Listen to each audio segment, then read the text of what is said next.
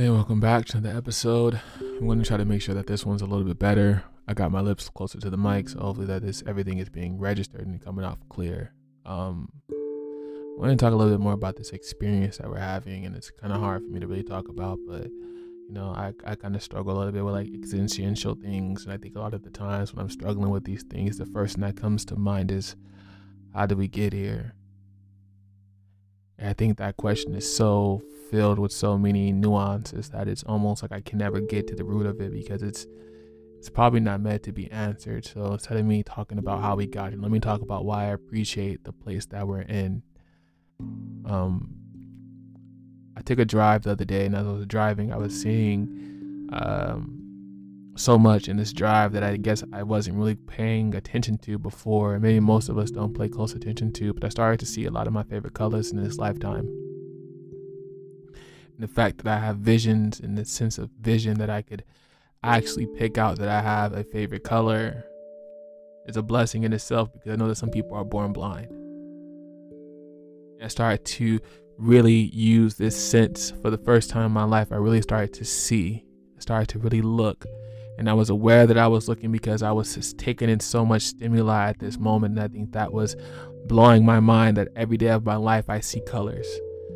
And I see colors that I don't actually even I don't dissect, I don't differentiate. I'm just seeing colors and the fact that I can see the white and I can see gray and I can see brown and I can see blue and I can see green. And I finally am able to kind of oh, be aware of that. I think that in itself was very interesting. So then I went and I stopped at a McDonald's on the highway. Don't judge me. and as I stopped at this McDonald's, I was sitting there and I was getting ready to eat this food and I was like, man, I love fries. so I got the fries, dipped it in ketchup, and dipped, dipped it in buffalo ranch. And I, for the first time, I took that first bite. It was like the first bite of my entire life. I smoked some weed, by the way, but that's, that's neither here nor there. And it was like the first bite of my entire life. And when I took that first bite, the taste that I got was like I've never tasted this before in my life. And it was the fact that I'm appreciative that I'm able to taste and I think I kind of took that for granted because I used to scarf down my food and I didn't really care about what the taste and the flavors were. I didn't care about the herbs and the seasonings. And I used to say this thing so long ago that I just, it just hit me just now. And I used to say that uh, before I died, I wanted to see every color, I wanted to taste every herb, and I wanted to see every animal on the planet. And it, I, I started doing more as I was driving and uh, I rolled down the window and I, I didn't play any music because I don't listen to any kind of music anymore. Music to me is kind of difficult for me to listen to um, at this point in my life. But I rolled down the windows and just let the wind like brush against my skin and I just allowed to to hear the wind, something that I can't see, but I can feel and I can hear, but it's not something I can grab a hold of even if I stick my hand out the window and I cut, cut my hand, yeah, I'm feeling the wind, but is it really the wind that I'm feeling or is it the pressure of my car driving fast on the highway? I don't know, but I'm able to feel. And I started to think of all these things of what I was able to experience, and I'm like, oh my God, this human experience is is is fulfilling. It's, it's something that I don't think that I, I think we don't really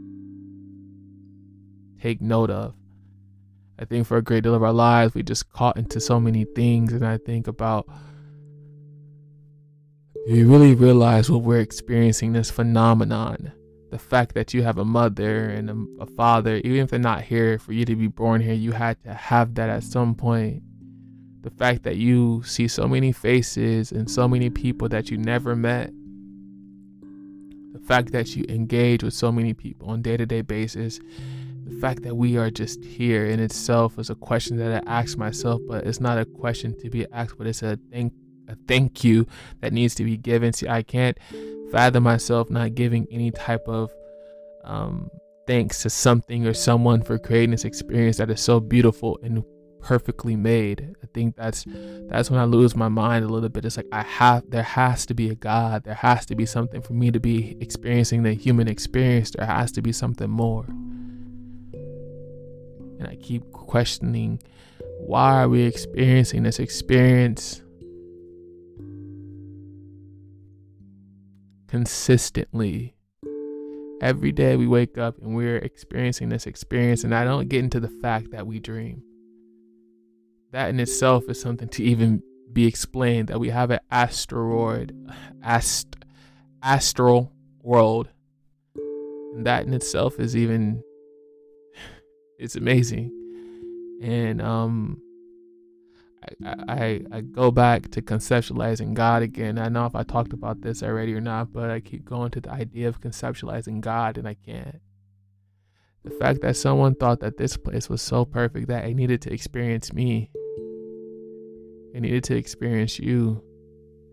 And it thought so fondly of the people that we are that it said, you know what, I want you guys to have kids so they can experience this creation too. And you tell me that you don't like it here that you're depressed and that you're sad and you want to commit suicide and the creator thought you were perfect for this place. He thought that you were able to have kids to experience this beauty of his creation. And he had your kids be able to have kids to experience the beauty of this creation. And we talk about generations and then you talk about how fucked up this world has been to people like us. And I say, you're here. And regardless of what we think about this place, we're here and we're experiencing this. And I don't think if you believe in God that there's anything to fear because at the end of the day, God thought you were perfect enough to come here. He thought you were strong enough to endure what was going on here. And He thought you were great enough to change what's going on here. And you decided that you wanted to opt out. This is the human experience as I know it. And my name is Keith from Eden, and this is my story.